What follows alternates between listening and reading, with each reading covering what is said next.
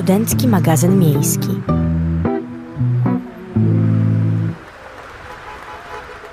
Okej, okay, teraz jesteśmy i zapraszamy na Studencki magazyn miejski, który prowadzą Michał Zadroga oraz Patrycja Chodorowska, a za realizacją stoi dzisiaj Almeria Słodkowska. Bardzo ładne i nietypowe imię. Tak nietypowe jak nasi dzisiejsi um, osoby, które obchodzą imieniny. Zawsze mlę między um, solenizantami a Jubilatami, o. zgadza się. Możecie nam potem podpowiedzieć. Jubileusz to oznacza, że rok, o. więc wtedy masz urodziny. Czyli zaraz przedstawimy naszych solenizantów. Dokładnie tak. Zgadza się. Pierwszy z naszych solenizantów to Anastazy. Felix. Hilary. Honorata. Hortensja. Hortensjusz. Hygin. Krzesimir. Matylda. Małomir. Melchiades. Palemon. Palemona. Paulin. Salwiusz. Teodozy. I Tezeusz. Tezeusz jak w mitologii. Na pewno zajmował się filozofią i głosił jakieś tezy. Bardzo mądrze brzmi to imię. A co jeszcze cię tutaj zachwyciło? Bo ja pomyślałam o panu Hilary, który zgubił okulary i mam nadzieję, że żaden dzisiaj nasz solenizant nie zgubił okularów. Mi jedynie dzisiaj dwie myśli przyszły na myśl o naszych imieninach. Matylda, mhm. Tutaj nawiązuje do książki, którą, która była znana w podstawówce na temat e, dość wrednej nauczycielki. E, książki? Książki. Pod... Ja bardziej kojarzę film. Tak, ale film był na podstawie chyba książki, z tego co kojarzę. Ale film, film to była bajka. To jest to... ulubiony film mojej mamy. Ja wolałem książkę, ale e, filmu nie oglądałem, ale mam nadzieję, że nadrobię. A drugie moje skojarzenie to Krzesimir. Dość nietypowe imię. Mi się kojarzyło z e, dyrygentem i kompozytorem Krzesimierem Dębskim. Takie nietypowe skojarzenie. Ciekawe. Ja miałam trochę bardziej wakacyjne, bo Palemon i Palemona mi się kojarzą z palmami, z ciepełkiem, a no jakby mamy zimę, więc smutno. Mi bardziej z Palermem i z Sycylią w sumie. Hmm. Ale to też ciepło. Tak, samo południe. No i mówiąc o samym południu, trzeba zauważyć, jak późno, a w zasadzie jak wcześnie jest zachód słońca. Tak, dzisiaj zachód słońca był e, niecałe półtorej godziny temu, o 15.45, ale dobra informacja jest taka, że dzień się już wydłuża. Codziennie o dwie minuty e, będzie zachód słońca później. Dzisiaj trwał on już ponad 8 godzin, w przeciwieństwie do poniedziałku, kiedy to było równo 8 godzin. No i do końca zimy zostały nam jeszcze dwa miesiące. Hurra, hurra. Chociaż zobaczymy, w zasadzie klimat nas ociepla. Już nie wiem, czy to dobra rzecz. W porównaniu do Sylwestra, w którym było 15-16 stopni w Poznaniu, dzisiaj mieliśmy takie stabilne 6, e, niezbyt słoneczną temperaturę, że tak powiem, ale dzisiaj obchodzimy jubileusz. Jubileusz, 82 e, jubileusz oficjalnego rekordu polskiego zimna. Padło to w, w Siedlcach 11 stycznia. Wtedy temper temperatura, jaka była wskazywana przez termometry, była, była 41 stopni Celsjusza. Poniżej. Poniżej 40, minus 41, zgadza się. To dziwne, bo no, oczekujesz, że najzimniejsza temperatura to suwałki, nie? Tak, a tu troszeczkę, troszeczkę, troszeczkę inaczej. Mimo, że jak właśnie są prognozy pogody na planszach i po wiadomościach są pokazywane prognozy pogody, to właśnie nasz biegun zimna, Suwałki, tamte rejony Suwalszczyzny. A tutaj Siedlce jest to oficjalny rekord. Co prawda było jeszcze kilka nieoficjalnych, gdzie ta temperatura była poniżej 41, jest, ale ten jest e, uważany za ten właściwy. No a co z najniższą temperaturą na świecie? To jest prawie dwa razy więcej, to jest minus 82,2 89,2 stopni Celsjusza. Jakby wow, no czy oczywiście, że chodzi o stację Wostok, Wostok, cokolwiek, jakkolwiek. Teraz możecie mnie zabić, ale to jest prawie dwa razy więcej. To było na południu czy na północy? To bardziej tereny Antarktydy. Tak. Antarktyda. Ale my przechodzimy od tak zimnych myśli, żeby troszeczkę rozgrzać się i myśleć już o wiośnie o wiośnie, o rozkwicie, o zielonym, o warzywach. O rosnących kwiatuszkach, co nawiązuje do naszego święta dzisiaj, czyli w Polsce mamy dziś Dzień Wegetarian, o którym sobie porozmawiamy niedługo. Z szybkiej ankiety przeprowadzonej tutaj u nas w studiu wynika, że dwie na trzy osoby są wegetarianami. To jest aż 66,6 w okresie. Tak, nie, nie trudno zgadnąć, że w studiu znajdują się teraz trzy osoby. E, zagadka na poziomie egzaminu ósmoklasisty. Dzisiejsze święto, Dzień Wegetarian. Tak, obchodzony w Polsce trzeba zaznaczyć, no bo na świecie jest to ogólnie przyjęte, że jest to 1 października. No i znalazłam bardzo ciekawą rzecz, ponieważ ludzie myślą, że wegetarianizm jest całkiem nowoczesny, a ja wam znalazłam, jakie wspaniałe, nowoczesne osoby były nowoczesne, starożytne, trochę Znane nazwiska? No, znane nazwiska. To był na przykład Pitagoras, Leonardo da Vinci, Henry Ford, Albert Einstein, Natalie Portman czy Ozzy Osbourne i jestem przekonana, że co najmniej jedną z tych osób musicie znać. Ja znam Einsteina i Leonardo da Vinci. A Pitagoras? Mm, gdzieś w podstawówce było. A trójkąty? Okej, trójkąty były, trójkąty były, kiedy na liście przebojów e, grał Dawid Podsiadło. I kwadraty. Tak, dokładnie. Okej. To co jeszcze ciekawego mamy? Kolejna ciekawostka mi się podoba i się zastanawiam, skąd ona się wywodzi, ale właściwie chyba znam odpowiedź. No to opowiem ciekawostkę, ty powiesz skąd myślisz, że się wywodzi. Otóż to są dane z roku 2021, wręcz dokładnie rok temu. Sprawdzałam to, więc to, jakby mnie, to jest taka ciekawostka, że Indie są jednym z największych krajów, jeśli chodzi o odsetek ludzi niejedzących mięsa i jest to aż 70%. No to dawaj, czekamy na twoją teorię. Ja uważam, że jest to przez święty status krowy w Indiach, w ich wierze. No oczywiście, że tak. A co jeszcze? Chyba tyle, tyle mi przychodzi do A głowy. jaka tam jest religia? Buddyzm? Hinduizm? Hinduizm, Hinduizm. też. No i też ogólnie jest przyjęte, że nie je się mięsa. W hinduizmie. Mhm. W buddyzmie też. Albo coś mylę. Znaczy buddyzm to na pewno.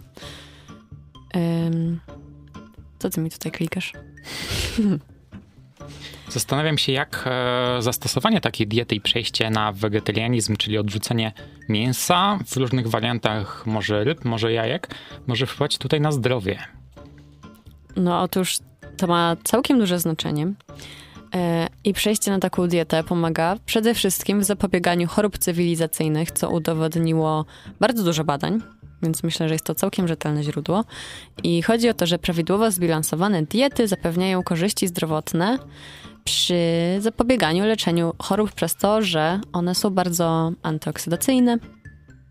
No i jakie to są choroby? Jest to na przykład, a w zasadzie, w zasadzie między innymi otyłość, cukrzyca, nadciśnienie, e, niedoczynność tarczycy też jest często obniżana, zwłaszcza przy weganizmie. No i są to też niektóre nowotwory. Czyli choroby cywilizacyjne. E, Bo trzeba powiedzieć, że zdrowa, zbilansowana dieta wegetariańska dostarcza tyle samo, ale czasami nawet więcej wartościowych składników odżywczych. Mimo, że czasami brakuje niektórych e, witamin, na przykład B12, który w przypadku wegetarianizmu, a właściwie przy weganizmie należy dobrze jest suplementować, jest też czasami problem z dostateczną ilością dostarczania białka, ale poza tym jest to zdrowa dieta. Nie no, z białkiem to ja się nie zgodzę, bo białka jest bardzo dużo w e, strączkach, czyli w fasoli, ciecierzycy i różnych takich rzeczach. Więc często de facto wegetarianie czy weganie jedzą nawet więcej białka. Okej. W każdym razie jest to chyba łatwiej przyswajalne, no chociaż zdęcia istnieją. Powiedzmy to sobie szczerze. No ale co jeszcze? O, co ty wiesz o wegetarianizmie? że żeby ugotować e, obiad klasyczny według normalnej polskiej diety, e, nie trzeba się zbytnio, e, nie trzeba myśleć. Wystarczy wziąć to, co jest w lodówce i zrobić tak, jak uważamy. Jeśli chcemy przygotować danie wegetariańskie bądź wegańskie, trzeba się wykazać troszeczkę już kreatywnością. Trzeba pomyśleć, jakich składników nie możemy użyć, co z czym dobrze połączymy, co czym możemy zastąpić i w ten sposób danie mogą być ciekawsze. No myślę, że też rozszerza się gama w kuchni pod względem przypraw. No bo jak jemy mięso, to zazwyczaj to jest jeden rodzaj, czyli mamy sobie, nie wiem, przyprawę do kurczaka i co, co, na wszystko rzucamy przyprawę do kurczaka. Kurczak złocisty, zgadza Tak. się. No nie powiem, że kotlety sojowe z przyprawą do kurczaka nie smakują dobrze, no ale jednak jak się robi warzywa, no to często chce się je zjeść inaczej i przez to powstaje mnóstwo nowych metod i moja mama, kiedy ja przeszłam na wegetarianizm, co było de facto 11 lat temu, także wiecie, jak nadeszła moda, to ja byłam przed modą. To ty wprowadzałaś mleko Tak. roślinne do, na półki. Dokładnie, ja zrobiłam, pragnę, dajcie mi, ale mi dali. No i jednak te przyprawy bardzo zmieniają smaki i moja mama sama przyznała, że w tamtym momencie najpierw nie wiedziała absolutnie co mi gotować, a teraz jest za to w jakimś sensie wdzięczna, no bo gotuje mi zupełnie inne rzeczy i nauczyła się nowych jakby, nowych przypraw, których nigdy nie kupowała. I ogólnie, że można kupić fajne warzywa i zrobić z nich coś, co w ogóle smakuje inaczej, a czasami po prostu nie masz ochoty jeść tysięczny raz tego odgrzewanego kotleta tak zwanego. Ja często mam historię, jak idziemy całą rodziną, zwłaszcza tutaj szczególna, historia, szczególna rola w tych historiach mojego taty, kiedy idziemy do jakiejś restauracji e, i chcemy zjeść wspólny obiad. Często to są restauracje, które albo są wegetariańskie, wegańskie, albo mają klasyczne menu i serwują również e, opcje roślinne. To czasami udaje nam się nabierać tatę i zamówić na przykład mu e, sojowy ala schabowy, albo na przykład e, roślinne klopsiki. E, I nieraz e, uda się nabrać. Jest gorzej, kiedy się dowiaduję, że to nie było mięso. Byłam przy tym, potwierdzam. Tak. Wtedy bardzo się oburza, czemu go zabraliśmy tam. Ale, ale smak niejednokrotnie jest e, porównywalny, ale muszę też przyznać, że często jest nawet lepszy. Jest to kuchnia ciekawsza, em, bardziej intensywna w różnorodne smaki. A powiedział to człowiek, który je mięso w tej trójce osób w tej sali. Tak, to ja Także głosowałem, tak. No więc co jeszcze jest ciekawe? E, Jeżeli chodzi o weganizm, czyli powiedzmy bardziej restrykcyjną jeszcze formę niż wegetarianizm, no to jest sobie taka ba- badaczka, Elizabeth Blackburn, która za swoje badania otrzymała Nagrodę Nobla, a powiedziała ona, że już po trzech miesiącach diety wegańskiej e, geny ulegają modyfikacji, jest to aż ponad 500 genów, I one są właśnie odpowiedzialne za, za to pytanie, które zadałeś wcześniej, czyli czemu jakby też em, jest to korzystniejsza dieta, że zwiększają one odporność naszą i chronią przed chorobami właśnie nowotworowymi czy cywilizacyjnymi. Za, czy zachęciło cię to trochę? Zachęciło mnie to. Czasami sam próbuję przejść, albo przede wszystkim e, troszeczkę wycofać mięso ze swojej diety. E, Może nie tak restrykcyjnie jak wegańska dieta, ale staram się i o tym myślę, żeby jednak jeść tego trochę mniej. I dla siebie, dla swojego zdrowia, i dla zdrowia naszej planety. A co jeszcze może mnie w tym zachęcić? I co może mi pomóc? Co może ci pomóc? A czy myślenie etyczne ci pomoże? Tak, i smakowe też. Okej. No to mamy na przykład taką fajną aplikację. Nie do końca pamiętam, jak się ona nazywa, ale jest tam, że spróbujemy 30 dni weganizmu i dają tam przepisy na każ- codziennie na każdy posiłek. No i masz też informacje o jakiejś etyce, czemu warto coś tam wybierać, co warto kupować, em, jakie warzywa czy owoce pomagają czemu, no i właśnie opowiada dużo o tych korzyściach diety, no ale też trochę, wiadomo, realnie patrząc, bo kiedyś sobie z ciekawości ją zainstalowałam, mimo że już x lat temu jakby zaczęłam weganizm. I powiem szczerze, że były ciekawe przepisy, także za darmo, tylko brać. Okej, ja za moment ją sprawdzę, a tymczasem przeniesiemy się do, Dalej. świata, do świata muzyki. Jak nas tutaj przez chwilę nie było, to były bardzo ciekawe historie poruszane o sytuacjach rodzinnych i pararodzinnych. Ym, nasza realizatorka pochwaliła się, że jej rodzeństwo bardzo zawsze jej kradnie jedzenie, jak wraca do domu. Sądzę, że dlatego jest lepsze. Smakuje pewnie podobnie, ale jest to coś nowego i coś ciekawego. Tak. Ja też miałam sytuację, gdzie mój brat często jadł coś, nie wiedząc, że to nie jest no, z mięsem, czyli na przykład szaszłyki z tofu, albo sałatkę gyros, którą też mylił i absolutnie nie wiedział różnicy. I moja mama zawsze na niego krzyczała, że to jest moje, zostaw. A on był jak, ale to jest dobre. W momencie, kiedy u Patrycji są e, dwie wersje tej samej potrawy, na przykład gyros mięsny i bezmięsny, ja na przykład lubię spróbować obydwu wersje, sobie porównać. Jaka jest różnica, jak bardzo jest to upodobnione. W tym roku nie opowiadałeś nic, no to jakby zapraszamy. Jest teraz ten moment. Jak porównasz gyrosa z mięsem i bez mięsa w wydaniu mojej rodziny, to która jest lepsza? Często, często te bezmięsne rzeczy są dość ostrzejsze, dlatego Mhm. że też Patrycja lubi, lubi ostre jedzenie, ale zazwyczaj są po prostu podobne. Ale czy zauważasz jakąś taką dużą różnicę albo jakąś ciekawą różnicę w smaku? Nie widzę, że z roku na rok ta imitacja mięsa jest coraz lepsza i coraz bardziej, coraz bardziej są podobne. Na przykład, kiedy w McDonaldzie był veggie burger, Mhm. była to normalna kolejna kanapka. To prawda. I nuggetsy w Max Burgerze były wybitne. W KFC też są te nuggetsy, ale są troszeczkę gorsze moim zdaniem. Te w Max Burgerze faktycznie są dobre. Tak, więc polecamy, jak ktoś mieszka blisko. Yy, A teraz sobie popowiadajmy może o śladach. O śladach. Tak.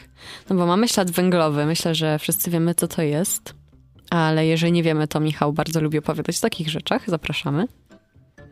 Ojej, o śladzie węglowym. Ja zajmuję się głównie turystyką i tutaj dużo więcej mogę powiedzieć o śladzie węglowym i rekompensacji tego, jak bardzo zanieczyszczamy, środowisko, ale tutaj też możemy to odnieść, ponieważ produkcja mięsa bardzo dużo e, potrzebuje wody. E, potrzebuje dużo wody i produkuje dużo e, dwutlenku węgla. No i jak się skupimy? Z jakich, powiedzmy, sektorów gospodarki, tak to się nazywa. Myślałam o rejonach, ale coś mi nie pasowało. Także jak spojrzymy na sektory, no to wychodzi nam, jeżeli dobrze pamiętam, że to jest około 60-70%, które pochodzi z rolnictwa. No a jak się przyjrzymy rolnictwu, no to najwięcej jest tak naprawdę przy zachowaniu bydła, głównie krów. Tak, hodowla, hodowla krów bardzo dużo tutaj e, daje nam, powoduje bardzo dużo śladu węglowego. To przez to, przez ten, Wodnego. węglowego również przez tak. metabolizm, przez metabolizm krów, przez ich trzy e, żołądki. To prawda, ta liczba jest naprawdę wielka i jak ktoś z was jest ciekawy, to istnieje w internecie kalkulator na to. Więc też jest bardzo ciekawe. Można wpisać, co się zjadło i wyskoczy nam, e, ile wody zużyliśmy i to wcale nasz jeden posiłek nie równa się jednemu prysznicowi. Tak. Ja też sprawdzałam dzisiaj e, z ciekawości tabelę na jakiejś stronie dla rolników. E, Tak mi się wydaje. E, Nie, to była strona międzynarodowa na temat właśnie zużycia wody. No i było tam, że wpisujemy jaki, w jakim kraju jesteśmy, jaką mamy płeć e, i ile mięsa jemy, czy, czy na przykład jemy też wegetariańsko, wegańsko.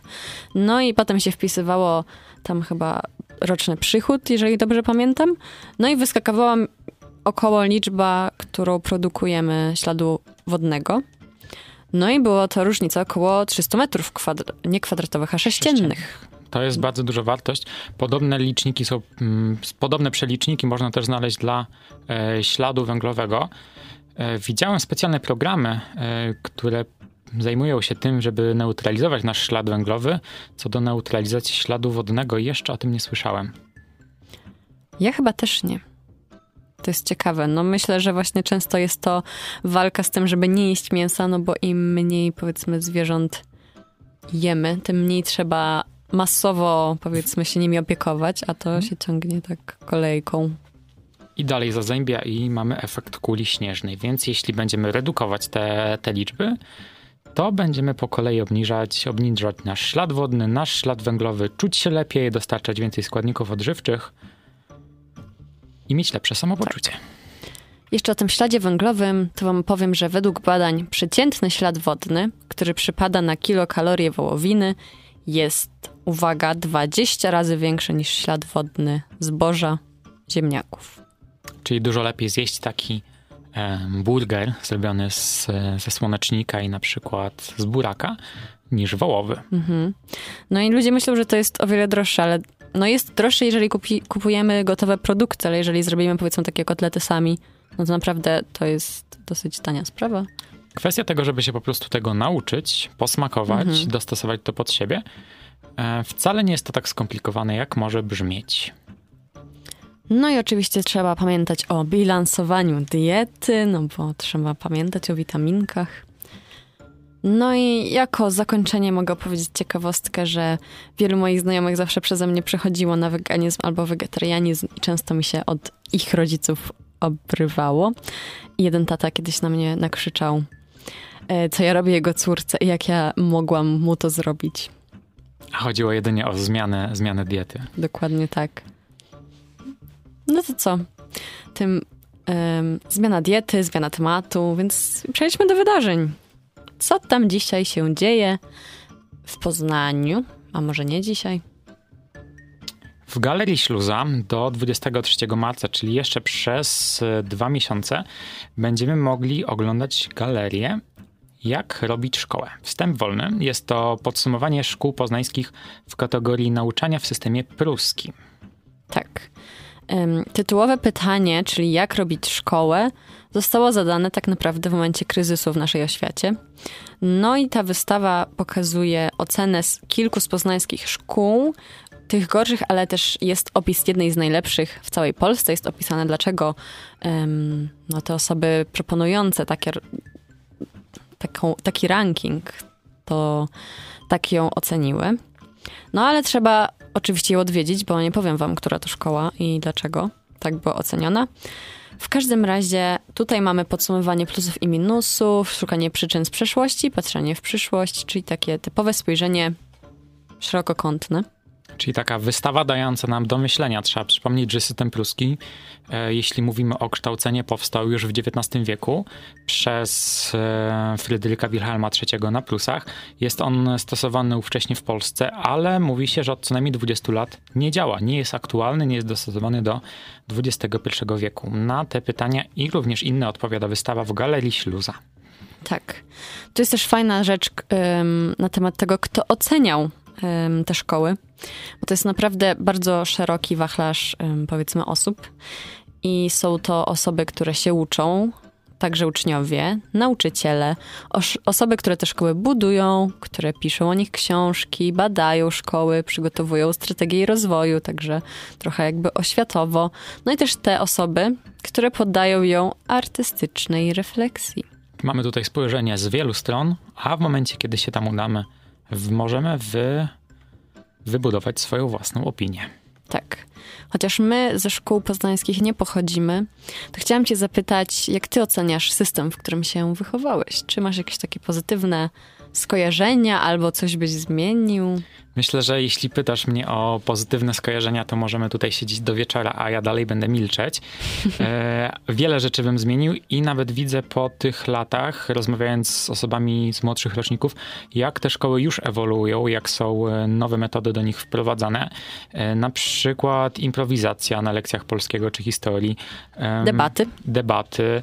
W momencie trakcie COVID-u bardzo dużo się zmieniło, e, dużo więcej było cyfrowego kształcenia. Na plus wielu nauczycieli mówi, że to jest dobra zmiana, że te cyfrowe, cyfrowe metody pomagają nawet ówcześnie, kiedy mamy kształcenie stacjonarne, czasami hybrydowe. Było to dobre urozmaicenie.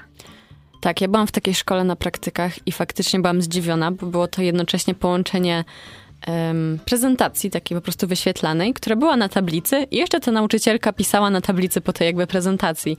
I jakby no, na uczelni jest to całkiem też czasami stosowane, przynajmniej u mnie.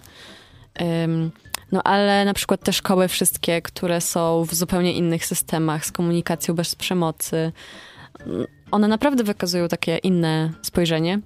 Ale też wiem, że dla nas będzie to ciężkie przejście, zwłaszcza dla osób, które są już gdzieś na jakimś etapie, no to prawie to może niemożliwe. W każdym razie ja miałam przedmiot, y, miałam historię, która była nauczana jednak takim bardziej skandynawskim podejściem. I było to ciekawe i było to zupełnie inne i fajnie siedziało się na lekcji, ale no wciąż było trzeba się mocno przestawić z myślenia o datach i o tym, jak myśleć o historii, więc Ciekawe. Moja historia była nauczana w taki sposób stary, dwudziestowieczny, z mhm. drewnianą linijką. E, bardzo różni się od tego, co spotkałem później na studiach na przedmiotach dziedzictwo historyczne czy, czy historia, historia, kultura. E, bardzo duży tutaj jest e, przeskok w momencie, kiedy kończymy szkołę średnią, idziemy na studia. Ten system się różni diametralnie. W momencie, kiedy mamy podręcznik e, w szkole podstawowej, średniej, wcześniej jeszcze gimnazjum, mamy jakieś określone tematy, to kształcenie na studiach zupełnie się do tego różni. No studia to jednak inna bajka, to już nie ma tak. systemu pruskiego. Musimy coś samemu robić, wyjść, coś zaprezentować, na coś powiedzieć. Tak, chociaż myślę, że ten nasz system to utrudnił mocno. Też wczoraj o tym rozmawiałam z osobami, które właśnie siedzą w edukacji, że bardzo to zamyka powiedzmy nasze buzie. W sensie bardzo my się potem boimy wypowiadać, e, myśląc, że po prostu powiemy coś złego. Bo jest zła odpowiedź i ktoś nas wyśmieje albo coś innego, no bo wiadomo, że no, sytuacje w szkołach naszych są różne i jednak to nie uczy aż tak bycia otwartym na wypowiedź. W przeciwieństwie do studiów, gdzie podamy jakąś opinię, dajmy na to na ćwiczeniach czy konwersatoriach um, i możemy potem na ten temat dyskutować, prowadzić dyskusję akademicką. W szkole mamy jedną odpowiedź, powiemy coś sprzecznego i nie ma dyskusji, dlaczego ja tak pomyślałem, dlaczego taka odpowiedź mi się wysnuła, tylko po prostu mhm. jest zła, jest niezgodna z arkuszem, nie trafiamy. No dla mnie, znaczy jeszcze opowiem ostatniej rzeczy, że dla mnie było najbardziej takie smutne to na polskim, kiedy czytaliśmy jakąś literaturę, zwłaszcza poezję. I pamiętam, że nauczycielka mówiła komuś na przykład, nie, nie o to w tym wierszu chodzi. I dla mnie po prostu jakby nie ma takiej odpowiedzi w poezji. Nie o to chodzi. Co o tym myślisz? Myślę o tym, jak ten system jest niedostosowany, jak jest przestarzały. Właśnie przykład polskiego jest tutaj dobry. E, widać to przy maturach z polskiego, przy mhm. interpretacji tekstów. E, niejednokrotnie słychać było w mediach, gdzie na maturze powiedzmy był jakiś tekst danego autora i po maturze dany autor był proszony o rozwiązanie tej matury na przykładzie swojego tekstu, interpretacji tego tekstu. Niejednokrotnie okazywało się, że sam autor nie jest w stanie czasami osiągnąć maksymalnej liczby punktów, ale czasami nawet zdać tej matury, ponieważ jest jeden klucz. Jest jeden Wiem chyba nawet, o jakiej nobelistce opowiadasz. O kim mówię? Mm, Boże, mam to na końcu języka. Dlaczego ja zapomniałam tego nazwiska? Mówisz o Tokarczuk? Tak, proszę okay. nie obraź się. Dobrze. Pani Olgo. Tak, między innymi. Naprawdę lubię pani książki. Między innymi o to mi chodziło, o tą, o tą sytuację, ale ta sytuacja mm, powtarza się nie, jed, niejednokrotnie, rok rocznie właściwie, kiedy e, jest opracowany maturze jakiś współczesny autor, to zawsze ktoś zgłosi się do niego i poprosi o opinię i rzut okiem na te arkusze i odpowiedzenie na te pytania. To zaraz porozmawiamy sobie o innych autorach, przejdziemy z tematu szkoły na bardziej komediowe sfery. No to mamy komedię i przedtem powiedziałam o wydarzeniach, które mają miejsce dziś, bo już za praktycznie dwie godziny odbędzie się stand-up Błażeja Krajewskiego w klubie Trops, Akademickim Centrum Kultury. Jeszcze jedno wydarzenie mamy z tego miejsca, ale to też za chwilę. Są jeszcze bilety, więc opowiemy wam, może ktoś się skusi. Um, Błażej Krajewski będzie ze swoim najnowszym programem o nazwie Mustang. I wiem, Michale, że ty lubisz stand-upy. Czy kojarzysz pana Błażeja? Kojarzę to nazwisko, ponieważ nie od, nie od wczoraj jest e, obecny na tej scenie. Jest e, co najmniej od 5-6 lat e, o nim słychać. Co prawda tego programu jeszcze nie słyszałem, nie byłem na jego występie. Najnowszy? Hello. Najnowszy, ponieważ dopiero dzisiaj gra w Poznaniu. Nie dotrę tam dzisiaj niestety.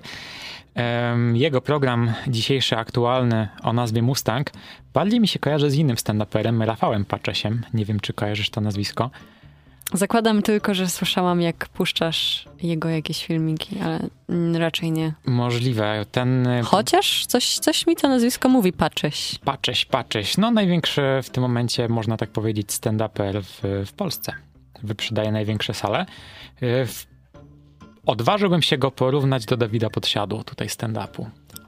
Uuu, to mocno. Wyprzedają podobne, wyprzedają podobne obiekty. Naprawdę? Tak, Rafał wow. Pacześ wyprzedał spodek. Nie wiem, czy coś nie większego. W każdym razie tutaj próbuję Mustangiem nawiązać do jego programu komediowego Czarna Wołga, w którym zaprasza różnych celebrytów, też stand-uperów mhm. i opowiadają o samochodach. To tego Mustang, to ma sens. Też, to była moja pierwsza myśl, chociaż też y, koń Mustang z bajki, jakby to, to jest moje skojarzenie. Także widać, że ze stand-upem masz więcej wspólnego niż ja. A czy któryś z nich może na Comedy Central prowadzi audycję? Mm, Z nich nie. Chyba Ruciński prowadził na Comedy Central. Nie kojarzę, żeby Krajewski tam był, ale nie jestem też w tą stronę zorientowany, więc tego ci nie powiem. Bo to były jedyne miejsce, w których kogoś widziałam, dlatego chciałam się rozeznać, czy może jednak kogoś z nich znam. Myślę, że kojarzyłabyś bardziej zagranicznych e, stand-uperów też obecnych na Netflixie. Tam jest kilka speciali dostępnych. A na jakim stand-upie my byliśmy? Ojeju, na kim my byliśmy? Na Bartoszu Zalewskim. Też e, chyba jesienią był w Poznaniu, też w tym, też w klubie, też w klubie Trops. To był klub Trops, o mój Boże. Znaczy, nie my byliśmy w klubie Trops, my byliśmy na Błażeju Krajewskim w Gdańsku, tak. Błażeju? E, Bartoszu, Tak. tak. Bartoszu Zalewskim w Gdańsku.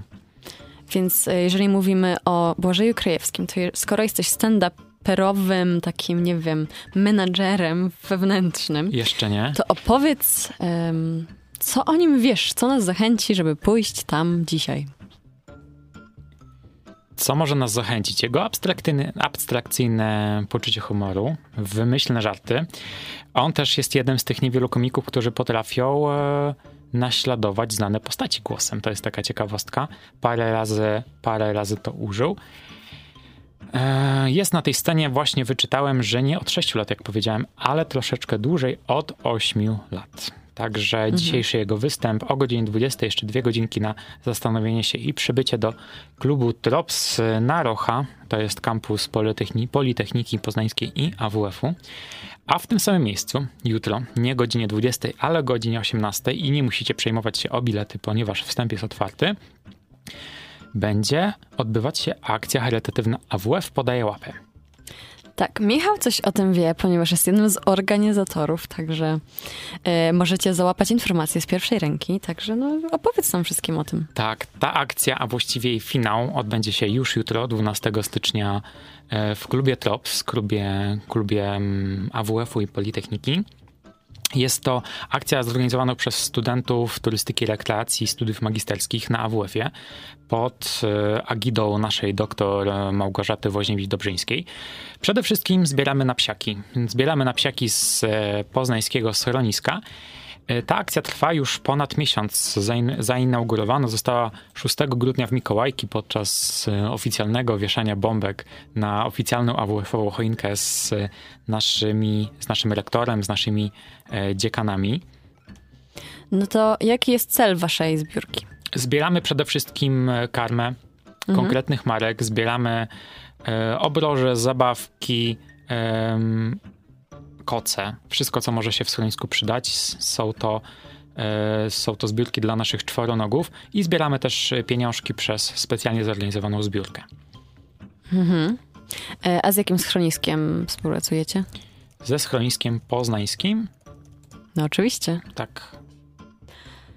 I tylko, pie- tylko pieski tam są? Czy też inne zwierzęta? Kotki też, jest tam też departament kotów, ale, ale my... Departament, to Departament kotów, ale my się skupiamy na, na, na psach. Jest to schronisko na Kobylim Polu.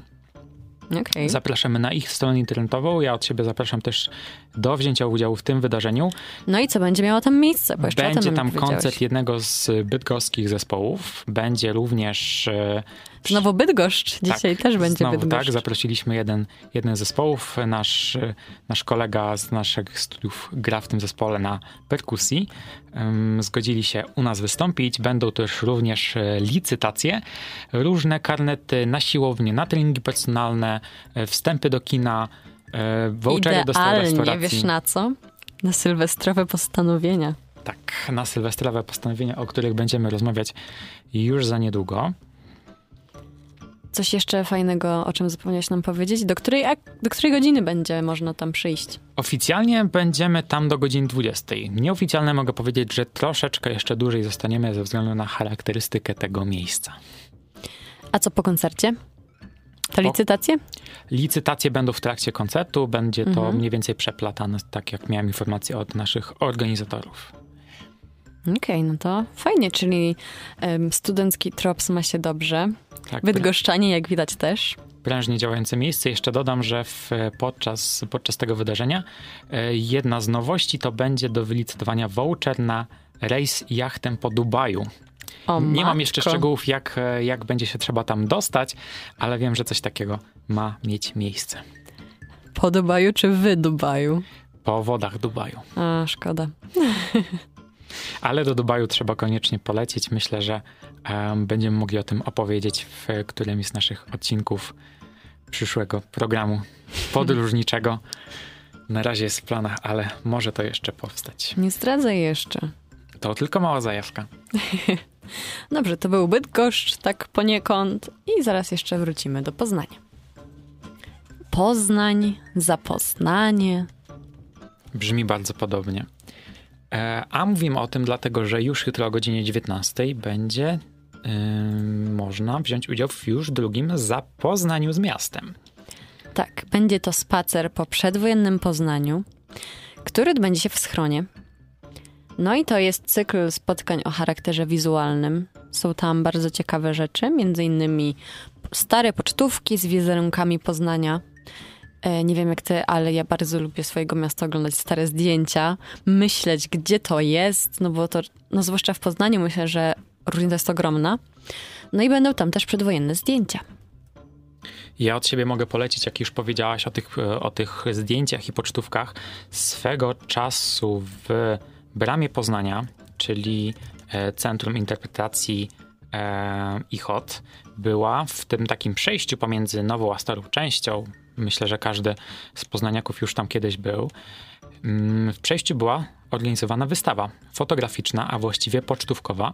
W momencie, kiedy autor tej wystawy zebrał kilkaset, można by powiedzieć nawet, z tego co pamiętam, pocztówek.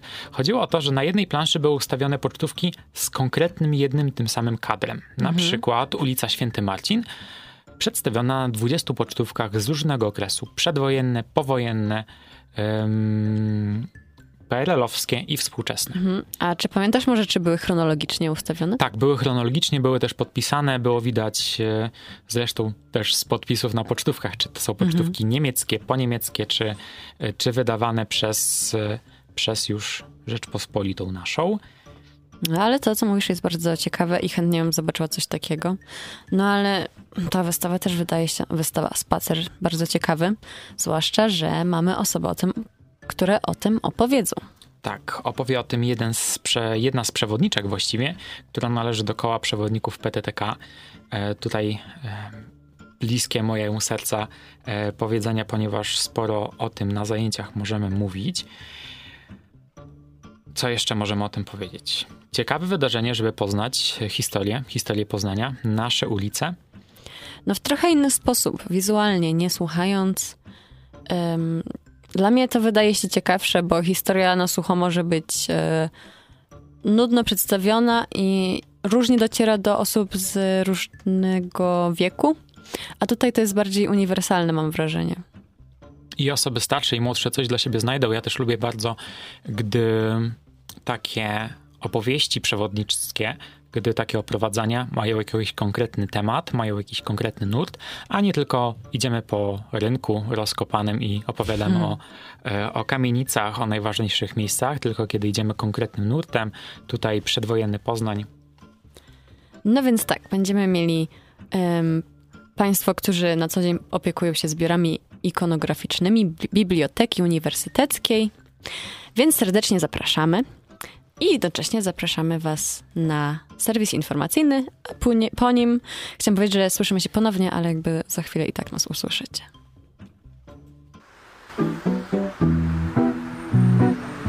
Studencki magazyn miejski.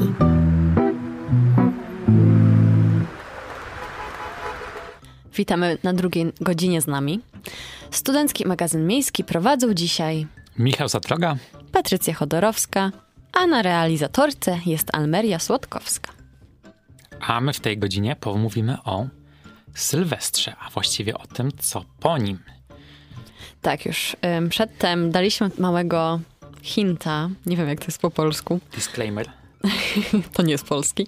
E, W każdym razie wspomnieliśmy, że będą to postanowienia noworoczne.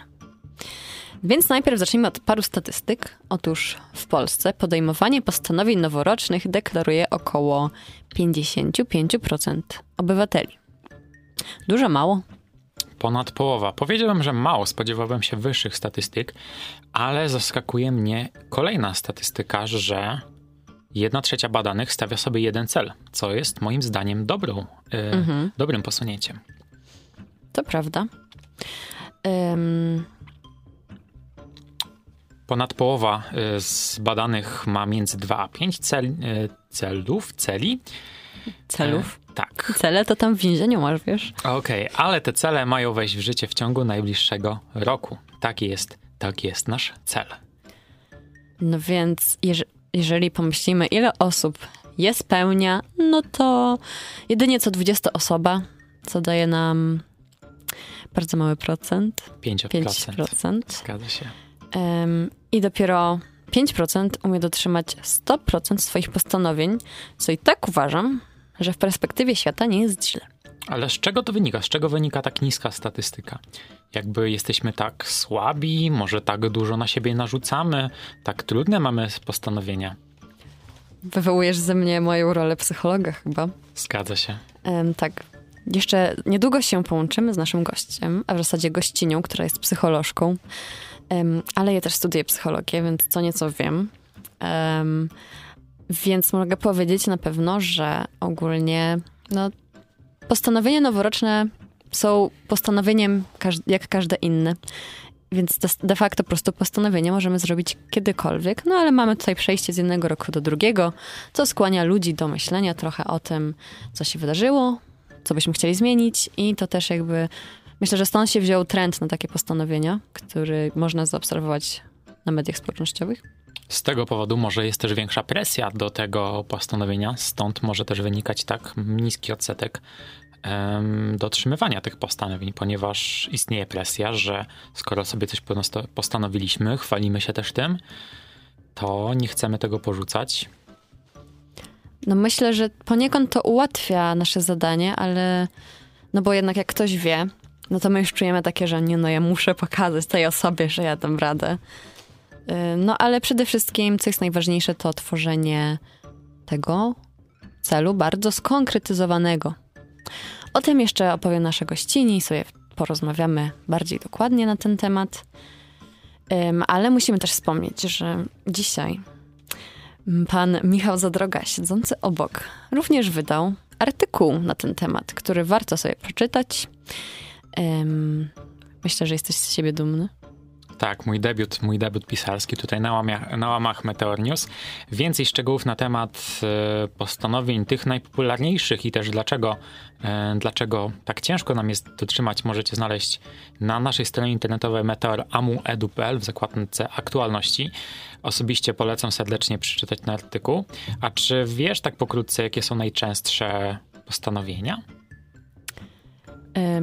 Myślę, że jest bardzo z nich dużo, a w zasadzie nie myślę, a widziałam takie statystyki, że dużo ogólnie jest o chęci schudnięcia.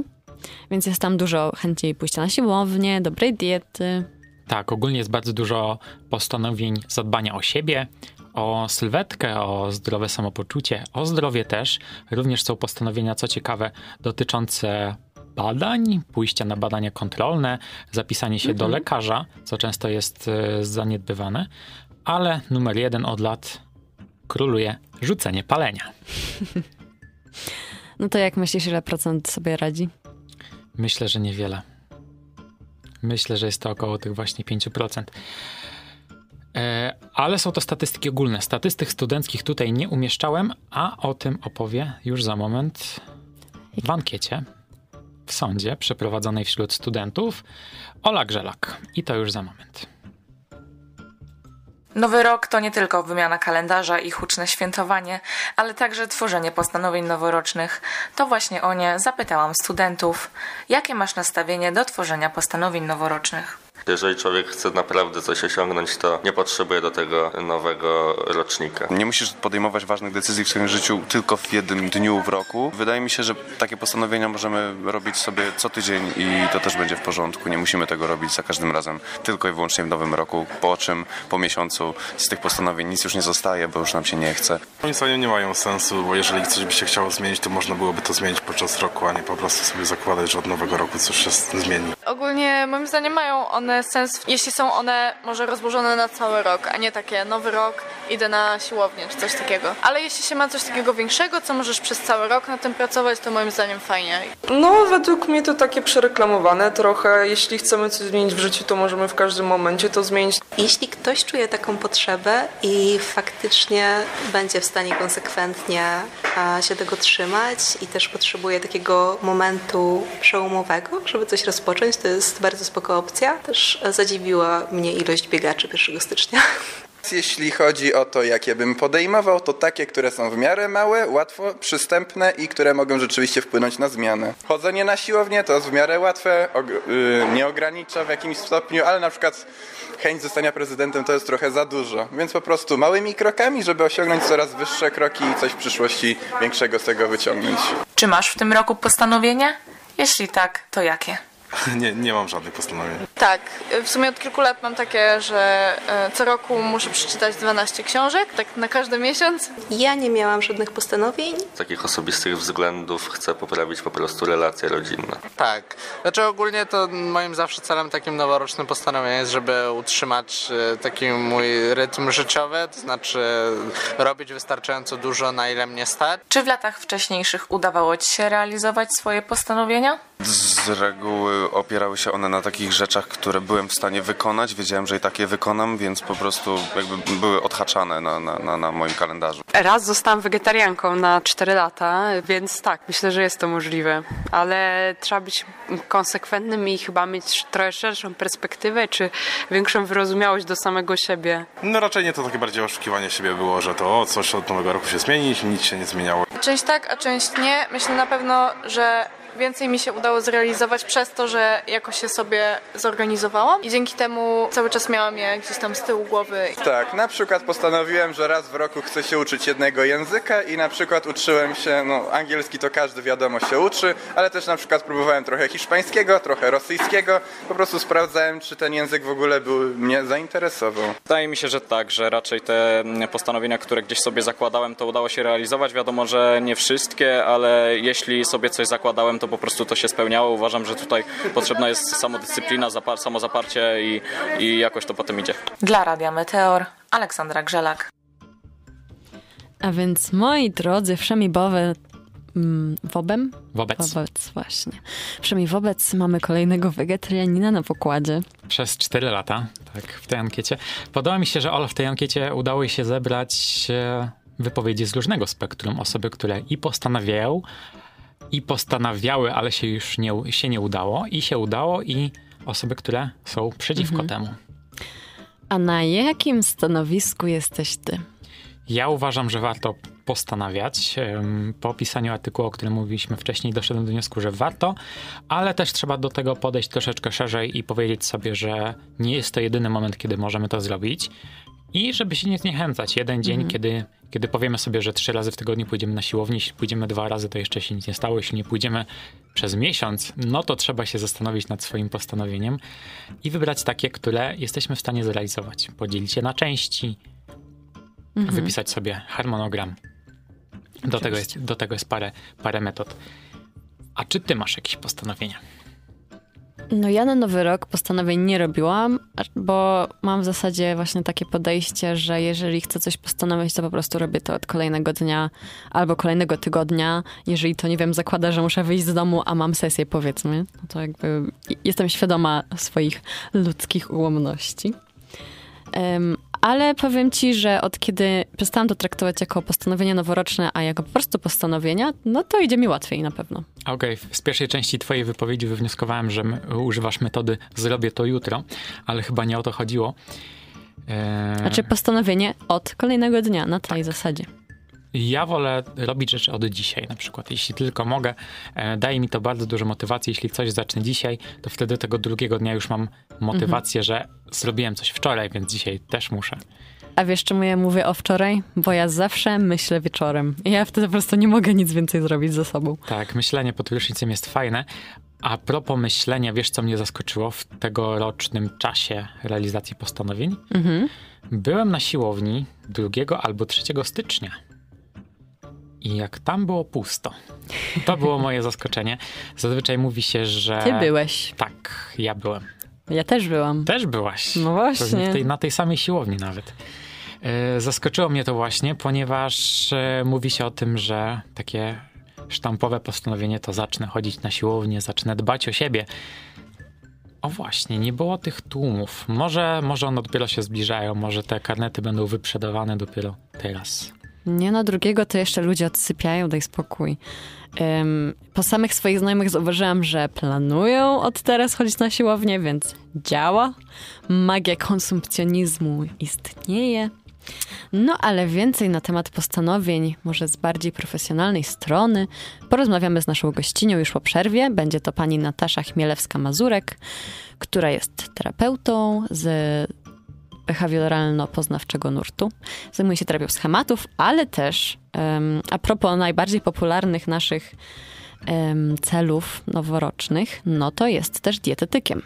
Więc myślę, że może nam coś nowego, fajnego wnieść. Także słuchajcie nas już za chwilę. Witamy po przerwie. E, jako, że jesteśmy już z naszym gościem, to możemy się jeszcze raz przedstawić. Dzisiejszą audycję prowadzą Michał Zatroga i Patrycja Chodorowska. Za realizacją siedzi Almeria Słodkowska. I mamy naszą gościnę, panią psycholożkę Nataszę Chmielewską-Mazurek, którą serdecznie witamy. Ja też wszystkich witam. Dobry wieczór. Więc czy może najpierw opowiedzieć nam Pani coś o swojej karierze psychologicznej? Już trochę opowiedziałam, ale może coś pomyliłam niechcący. Kariera moja psychologiczna zaczęła się właściwie od razu po studiach, gdzie szczęśliwie trafiłam do prywatnego gabinetu psychologicznego, gdzie pomagałam na początku w sprawach biurowych. E, później zaczęłam zajmować się e, pracą z pacjentem. Później tych pacjentów było coraz więcej, później bardziej doprecyzowałam się w tym, w czym jestem dobra. No i finalnie stałam się psychoterapeutą poznawczo-behawioralnym i teraz pracuję w terapii indywidualnej i pracuję z parami właśnie w tym nurcie, specjalizując się tak naprawdę w leczeniu depresji, zaburzeń lękowych, nerwicowych, zaburzeń osobowości i wszelkich innych problemów, także takich sytuacyjnych, coachingowych, z którymi pracuję z pacjentami w gabinecie. To ciekawe, ja muszę się przyznać, że też studiuję psychologię i absolutnie jestem um, team psycho, um, psychologia poznawczo-behawioralna, także dogadamy się. tak. Jestem ciekaw, co, co te nurty mówią właśnie o nawykach, o których będziemy za chwilę mówić. O nawykach, o postanowieniach, o e, nadawaniu sobie jakiegoś celu. Tak, myślę, że to jest bardzo, um, bardzo w nurcie i w klimacie poznawczo-behawioralnym, gdzie mówimy w ogóle o zmianie nawyków e, w samej psychoterapii poznawczo-behawioralnej, mówimy o zmianie poznawczej, czyli o zmianie nawyków myślowych i tej behawioralnej, czyli o zmianie nawyków zachowaniowych. Także gdzieś, jeżeli mówimy o nabywaniu nowych nawyków, właśnie o takich naszych e, postanowieniach zmian, postanowieniach noworocznych zmian, e, to jest to bardzo w klimacie poznawczo-behawioralnym, bo właściwie na tym opiera się cała terapia. I to, co myślę, że jest też takie ważne do podkreślenia, to jest to, że nasze nawyki kształtują się od naszego urodzenia i jeżeli nabyliśmy te nawyki jakieś negatywne w postaci na przykład objawów, jakichś takich diagnoz klinicznych, które ze sobą nosimy, czyli mamy problemy jakieś lękowe, depresyjne lub jakiekolwiek inne, to też one w, w tym nurcie poznawczo-behawioralnym nazywane są właśnie tymi nawykami. Czyli każda zmiana będzie gdzieś dotykać tego zagadnienia zmiany nawyków. Mhm. To wobec tej zmiany nawyków chciałabym zapytać, jak pani myśli, dlaczego właśnie z początkiem roku chcemy zmienić nasze nawyki? Bo my lubimy symbole i myślę sobie, że ludzie w ogóle poszukują pewnych takich symboli, które nadadzą pewnego rodzaju magii temu, co robią i co wykonują i też takiego symbolu poszukujemy jako bodźca do, czy jakiejś takiej przyczyny, czy motywacji do tego, żeby rozpocząć jakąś zmianę. Zmiana czyli wynika z dyskomfortu lub z pragnienia doskonalenia się. I to też robi pewną różnicę motywacyjną, bo człowiek, który cierpi, który przejawia jakieś objawy, któremu jest źle, on bardzo potrzebuje tej zmiany do tego, żeby poczuć ulgę. A człowiek, któremu jest w życiu dobrze, ale chciałby więcej, będzie szukał w zmianie nawyków pewnego rodzaju satysfakcji. To jest pewna różnica taka motywacyjna, która też wpływa na sam proces działania, podtrzymania utrzymania tego, e, tego działania i utrzyma, utrzymania długofalowych e, efektów. E, I myślę sobie, że właśnie ten nowy rok często dla ludzi jest takim magicznym początkiem tego, co mogą w życiu zrobić. Albo doskonalić siebie i swoje życie, wprowadzić jakieś nowe, właśnie samodoskonalące nawyki, albo potraktować ten symboliczny początek roku jako właśnie początek nowej zmiany i pozbycia się tego, co ich dręczy i co jest przyczyną jakiegoś dyskomfortu czy cierpienia. Okej, ale czy te noworoczne postanowienia w ogóle mają sens? Czy nie, kłócą, nie kłócą się jakkolwiek z, z tym, co mówi literatura, co mówi psychologia? Myślę, że absolutnie nie, bo tak naprawdę z punktu widzenia terapeuty czy psychologa nie ma żadnego znaczenia, czy jest to nowy rok, czy, jest to, czy są to urodziny, imieniny, czy jakiekolwiek e, inne święto. Myślę, że to jest ważne um, od tej strony takiej wewnętrznej motywacji pacjenta, niezależnie od tego, czy, czy właśnie mówimy o tych noworocznych postanowieniach, może faktycznie w nie powątpiewamy, ponieważ um, one są taką popularną formą tworzenia czy kreowania jakichś zmian i też wielokrotnie słyszymy, że te postanowienia nam nie wychodzą, a jakby mogliśmy słyszeć to z otoczenia albo doświadczyć na własnej skórze, że coś sobie postanawiamy i albo nam się szybko wypala motywacja, albo w międzyczasie zapominamy, że to był nasz cel, albo po prostu się to tak rozmywa, że w którymś momencie e, dostrzegamy, że faktycznie tej zmiany po prostu nie ma, a działamy wedle starych schematów. Dlatego trochę sceptycznie podchodzimy masowo do tych noworocznych postanowień, ale z punktu widzenia takiego terapeutycznego każdy moment jest super i jest bardzo dobry do tego, żeby wprowadzić zmianę. Jeżeli mówimy o takiej zmianie ekologicznej i, i właśnie e, takiej pozytywnej dla, dla pacjenta, czyli w ogóle dla, dla każdej osoby, bo nie trzeba być pacjentem terapeutycznym, żeby dokonywać zmian czy, czy robić sobie noworoczne postanowienia. Także z punktu widzenia terapii absolutnie to nie koliduje i często można to też wykorzystać właśnie tak symbolicznie do tego, żeby popchnąć pacjenta w stronę dobrej zmiany. To ciekawe. Trochę właśnie chciałam e, porozmawiać o tej motywacji, bo jednak bardzo mało osób te noworoczne postanowienia gdzieś tam wypełnia. Więc chciałam zapytać, jak pani uważa, mm, jak wygląda nasza motywacja właśnie noworocznie, powiedzmy? Myślę, że to, to jest bardzo, tak jak wszystko w psychologii, w psychoterapii, to jest bardzo indywidualne i bardzo złożone. E, ale myślę sobie, że jest kilka takich rzeczy, przez które myślę, że nam nie wychodzą te, e, te postanowienia noworoczne. Myślę, że trochę mamy problem masowo z planowaniem i z organizacją. I to sprawia, że robimy pewne rzeczy w sposób chaotyczny, nieprzemyślany, e, nie do końca opracowujemy plan. Trochę właśnie sobie magicznie myślimy, że pewne rzeczy same się zrobią, albo właściwie nie rozgryzamy tego problemu tak zadaniowo i strategicznie. I myślę, że zaczynając od pierwszego problemu, dlaczego nam to nie wychodzi, to bym powiedziała, że ludzie nie umieją definiować tych celów w sposób konkretny. Eee, I ostatnio nawet nagrałam swój e, film na świeżo założonym TikToku, w którym mówiłam o noworocznych postanowieniach, bo tak sobie pomyślałam, że, że może to się ludziom przyda.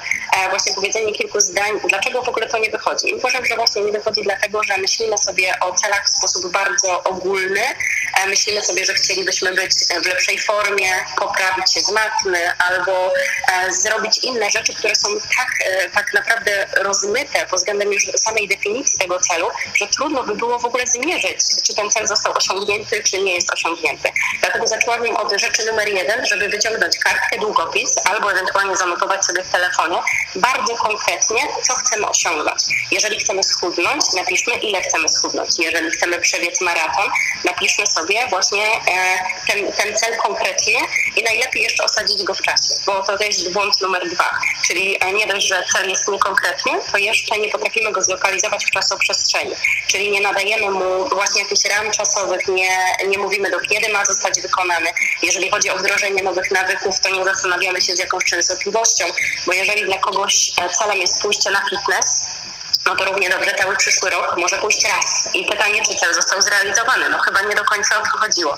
Dlatego myślę sobie, że bardzo ważne jest to, żeby cel bardzo jasno doprecyzować, e, określić ramy czasowe, rozbić ten taki duży cel na mniejsze czynności, najlepiej uszeregować je właśnie w kolejności rzeczy do wykonania po kolei, po to, żeby finalnie osiągnąć nasz cel.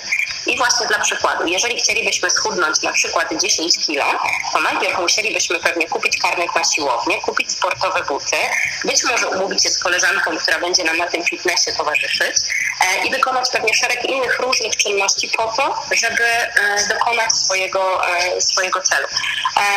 I myślę, że tego trochę nam brakuje, takiego myślenia strategicznego i gdyby się temu właśnie przyjrzeć, czy, czy faktycznie zacząć to tak sobie rozpisywać bardziej coachingowo, to myślę, że wiele celów mogłoby zostać zrealizowanych, bo po prostu będzie lepiej doprecyzowanych.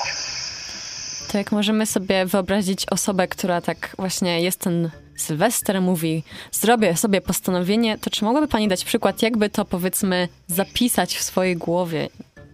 Mhm. Myślę sobie, jeżeli mogę się posłużyć tym najbardziej popularnym chyba jakby właśnie tym postanowieniem jakby bycia w lepszej formie, czy Mhm. chodzenie właśnie, e, czy poprawy kondycji sportowej, czy ewentualnie schudnięcie ilość tam kilogramów, to myślę sobie, że pierwsze co bym zrobiła, wyciągnęłabym kartkę i długopis, bo mm, z takich e, danych statystycznych wynika, że już to o 50% w- e, wzmaga, czy, czy pod- podbija prawdopodobieństwo osiągnięcia tego celu. Cel zapisany zaczyna być po prostu celem i przestaje być mrzonką i marzeniem. Już nie jest tylko takim jakimś mat- materiałem operacyjnym, którym, e, który mamy w głowie, ale zaczyna być pewną taką nawet zewnętrzną częścią, bo już to słowo zapisane jest przez nas widziane, inaczej nawet sensorycznie jest, e, jest notowane i e, prze, przez nas ludzi. Dlatego pierwsze co to, to właśnie wyciągnęłabym jakiś nośnik, na którym mogłabym zapisać swój cel i zapisałabym na przykład cel wychodząc od jakiejś pragnienia poprawy kondycji fizycznej, na przykład napisałabym sobie cel, chodzę na fitness trzy razy w tygodniu, po jednej godzinie. I to jest taki cel, który jest konkretny i na przykład dotyczy całego okresu przyszłego roku. I e, za, zaczęłabym się zastanawiać, co muszę zrobić, żeby, do, żeby ten cel osiągnąć. Jeżeli nie mam sportowych butów, muszę zaplanować ich zakup albo jakoś rozplanować budżet, żeby to uwzględnić.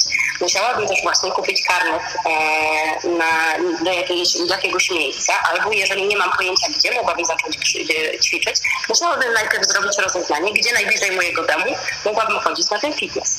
E, a później, jeżeli bym sobie pomyślała właśnie e, też o czynnikach takiego ryzyka poddania się, czy ewentualnego porzucenia celu, bo to też jest bardzo ważne i w sumie nie wspomniałam o tym wcześniej, że musimy umieć przewidywać przeszkody na drodze do naszego celu. Czyli e, może nam się nie chcieć, jeżeli planujemy sobie, nie wiem, właśnie wyjście pobiegać, a leje deszcz, no to jest duże prawdopodobieństwo, że w takie deszczowe dni nie będzie nam się chciało biegać i, i pytanie, co wtedy? I też trzeba by było na każdą właśnie taki pomysł, co by mogło nam nie pójść, e, zrobić sobie taki plan awaryjny, taki plan B. I jeżeli myślę sobie, że właśnie w tej realizacji mojego celu, czyli chodzenie trzy razy w tygodniu na fitness po jednej godzinie, e, mogłoby stanowić jakiś problem, na przykład brak towarzystwa albo tego, że mogłabym się czuć jakaś znudzona, to mogłabym sobie pomyśleć, co bym mogła z tym zrobić. Mogę sobie nagrać ulubioną muzykę albo przygotować jakąś super energetyczną playlistę. E, mogę sobie obiecać, że na przykład po skończonym treningu pójdę sobie na ulubioną kawę jako na nagrodę. Musimy przewidywać pewne rzeczy i umieć e, trochę wyprzedzać to, co może ewentualnie nie pójść i to też zdecydowanie zwiększa prawdopodobieństwo osiągnięcia naszego celu.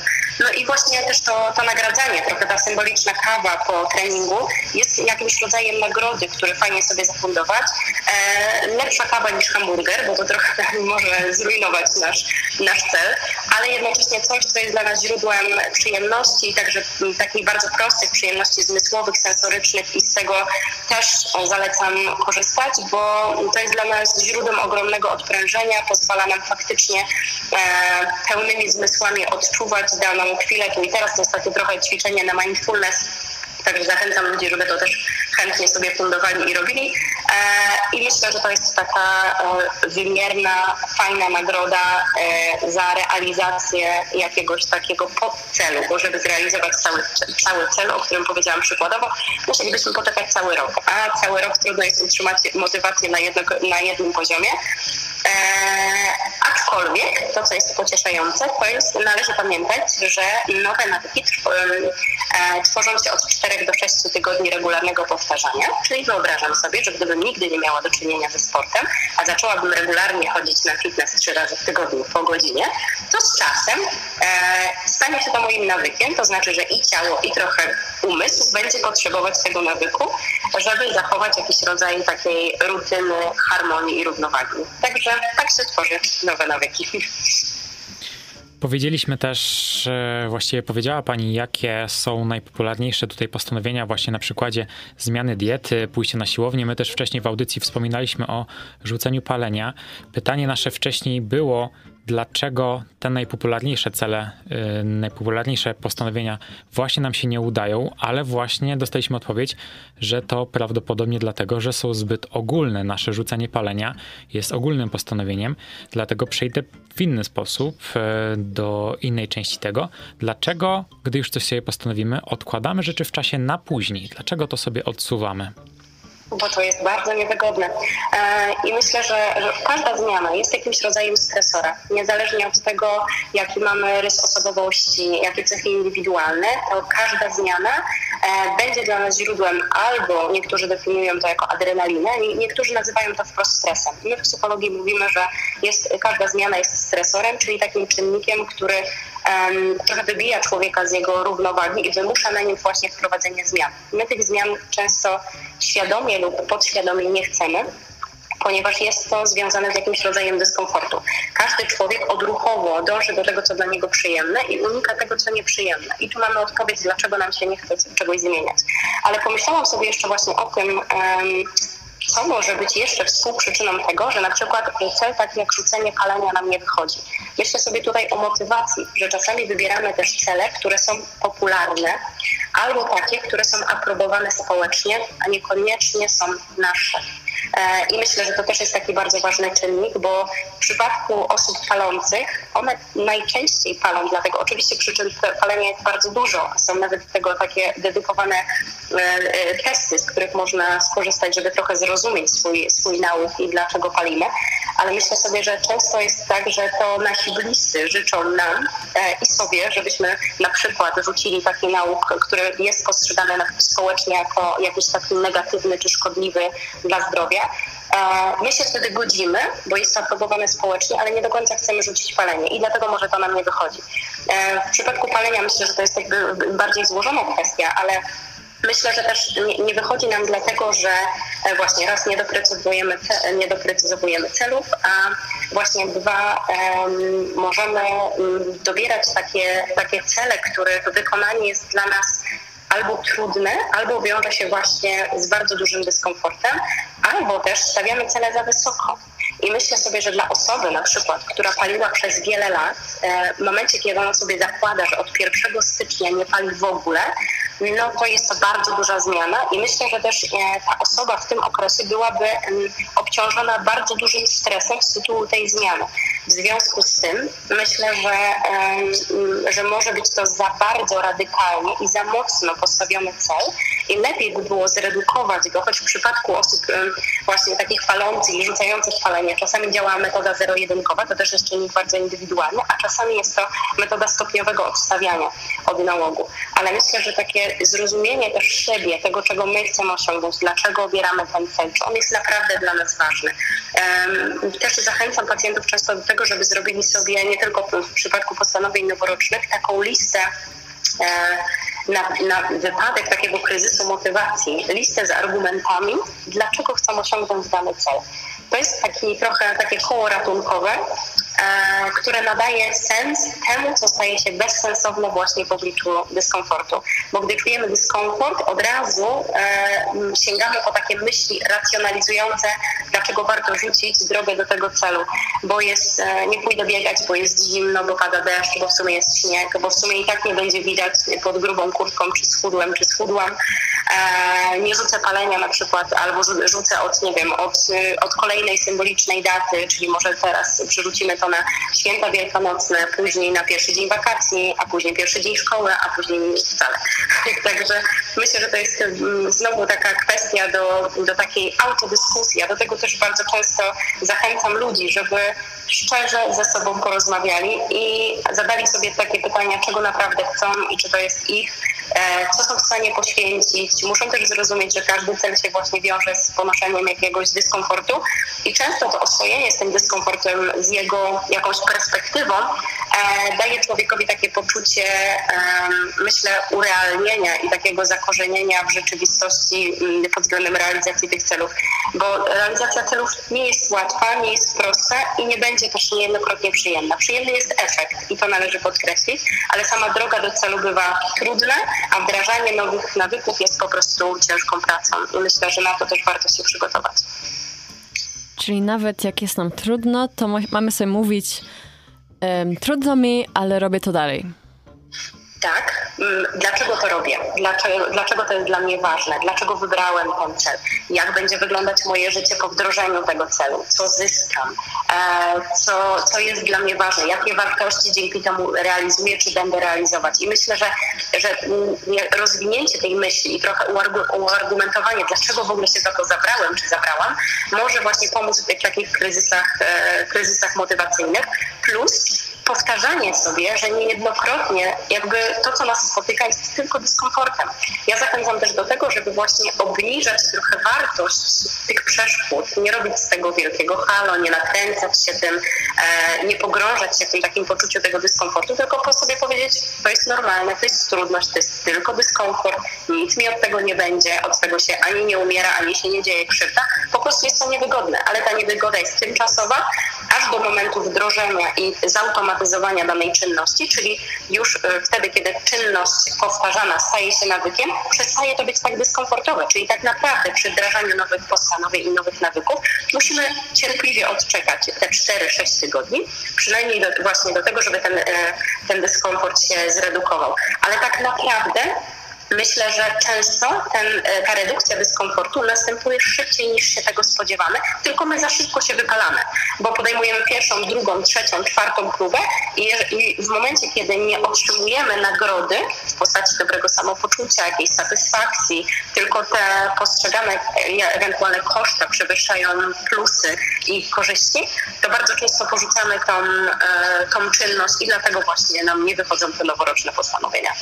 Mhm. E, ja jeszcze tak pomyślałam teraz z drugiej strony, że jeżeli znamy taką osobę, która chce, chce sobie coś postanowić, powiedzmy mówi um, schudnę 5 kilo, no ale mówi to od jakiegoś czasu, no i widzimy, że jest tej osobie ciężko, to czy jako znajomi, partnerzy jesteśmy w stanie w jakiś sposób tej osobie pomóc?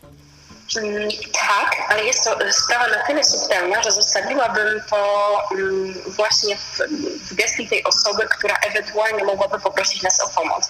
Zawsze mm, też myślę, że, że, że warto jest uwrażliwić się na potrzeby drugiej osoby jeżeli ona nie realizuje danego celu, to daje słowo wszystkim, że ona jest z tego świadoma.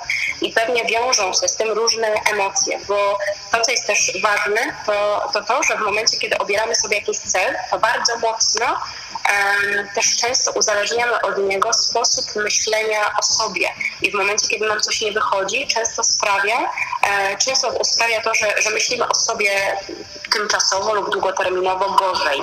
I w momencie teraz, jeżeli komuś wytkniemy to, że on czegoś nie realizuje, możemy go urazić i spowodować w jakiś sposób odczuwanie przez niego, niego negatywnych emocji. Czy, e, dlatego zawsze bezpiecznie jest zadać otwarte pytanie, czyli powiedzieć, hej, ostatnio jak się widziałyśmy, czy widzieliśmy, powiedziałaś, że chciałabyś schudnąć 5 kilo, jak ci idzie, czy jakoś mogę ci pomóc?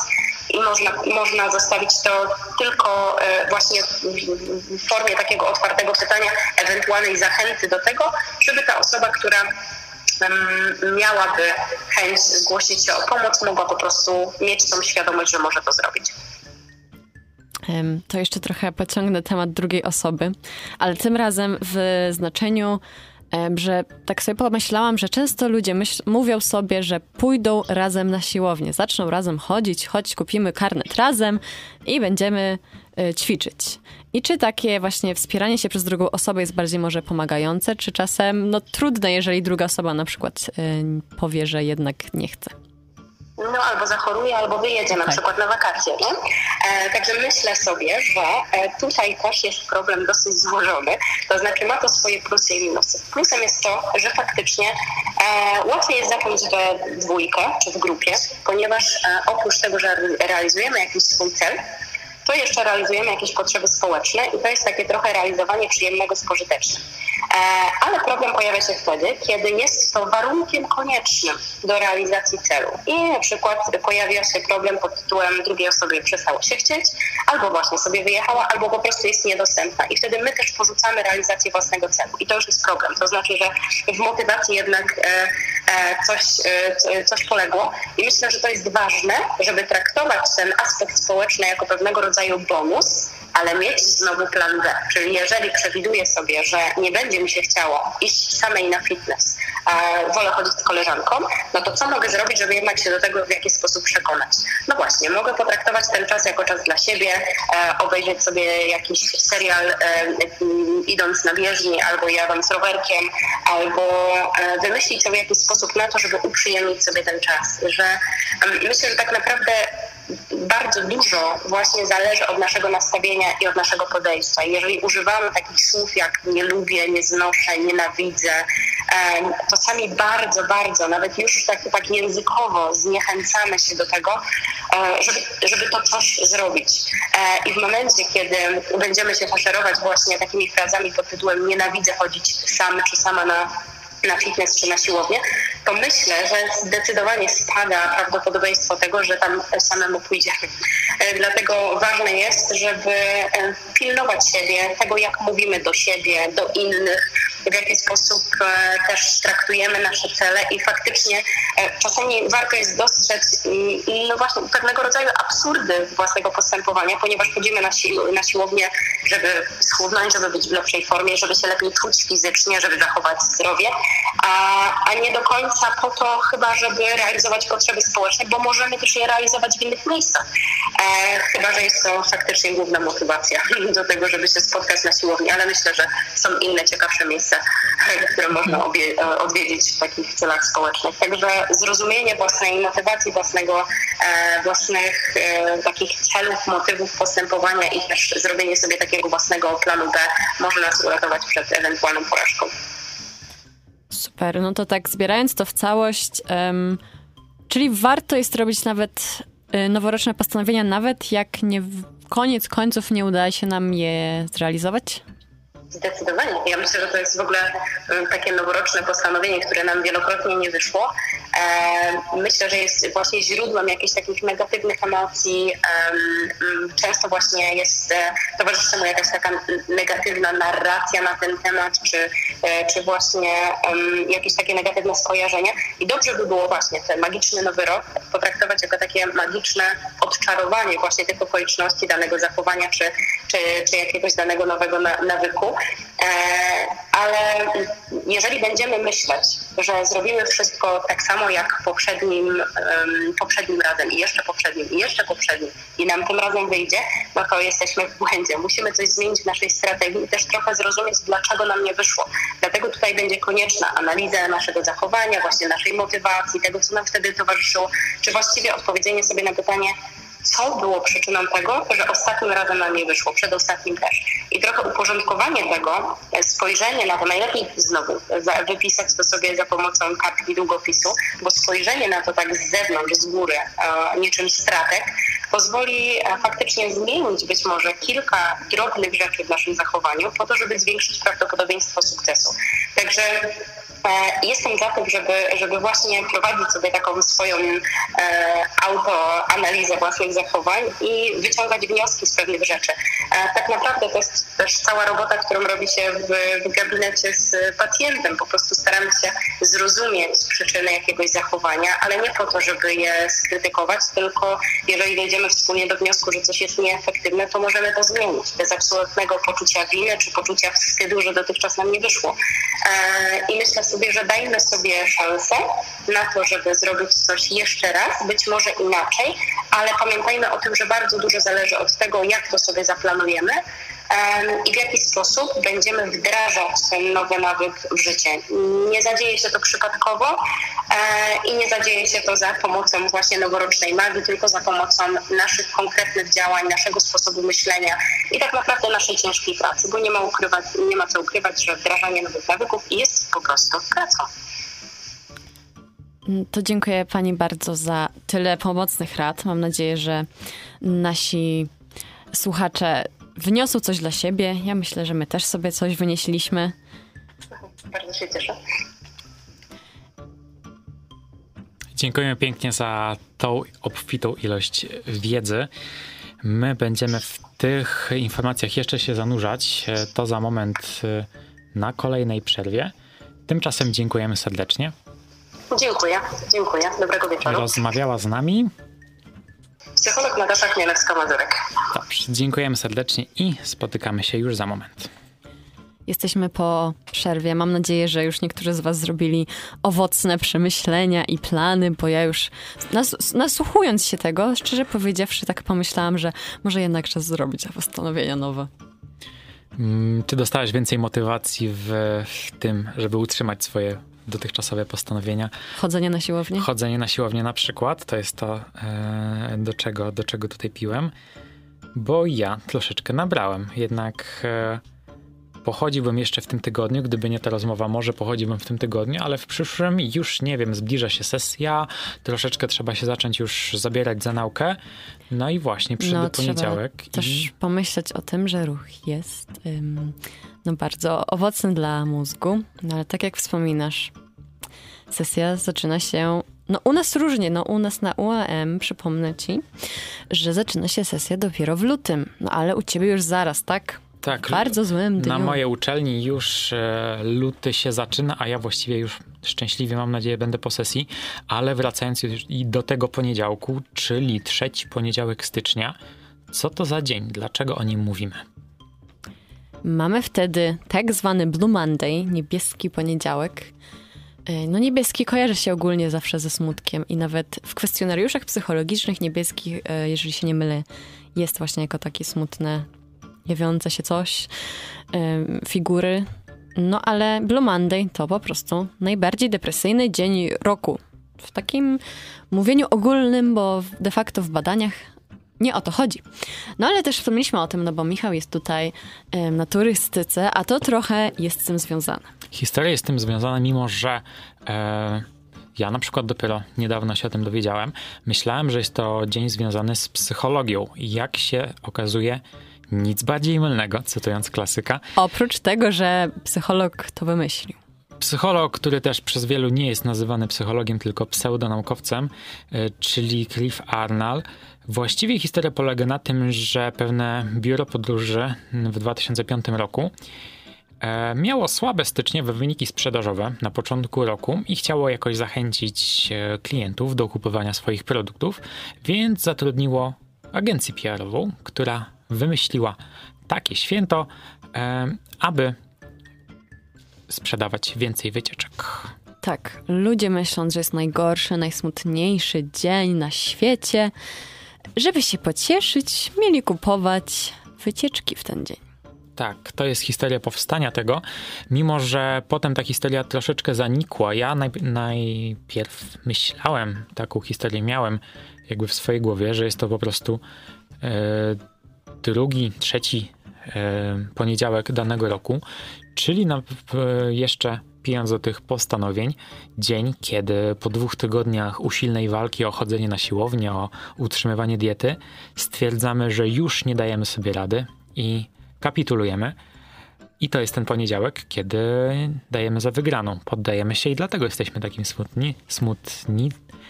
Ale widocznie historia jest troszeczkę inna. Jak widać, dobrze zostałeś oszukany, więc cel został spełniony. Ale dowiedziałem się też czegoś ciekawego. Sama agencja oraz to biuro podróży już nie istnieją, ale historia z Blue Monday została. Tak.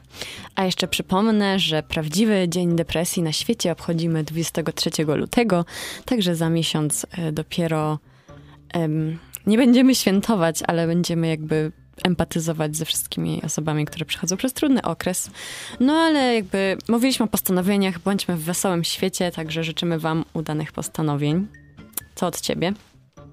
Ja chciałem zakończyć tym pozytywnym akcentem, Okej, czyli o którym pozytywnych postanowień. Tak, nie dajmy się temu Blue Mondayowi, który już, e, już 16, już za parę dni. Bądźmy w pozytywnym nastroju, chodźmy na siłownię, dbajmy o siebie. Pójdźmy na stand-up, jak jesteśmy smutni. Dzisiejszy lub jutrzejszy koncert charytatywny, a dzisiejszą audycję prowadzili dla Państwa Patrycja Chodorowska oraz Michał Zadroga. W realizacji Almeria Słodkowska. No i widzimy się w piątek. Dziękujemy pięknie. Studencki magazyn miejski.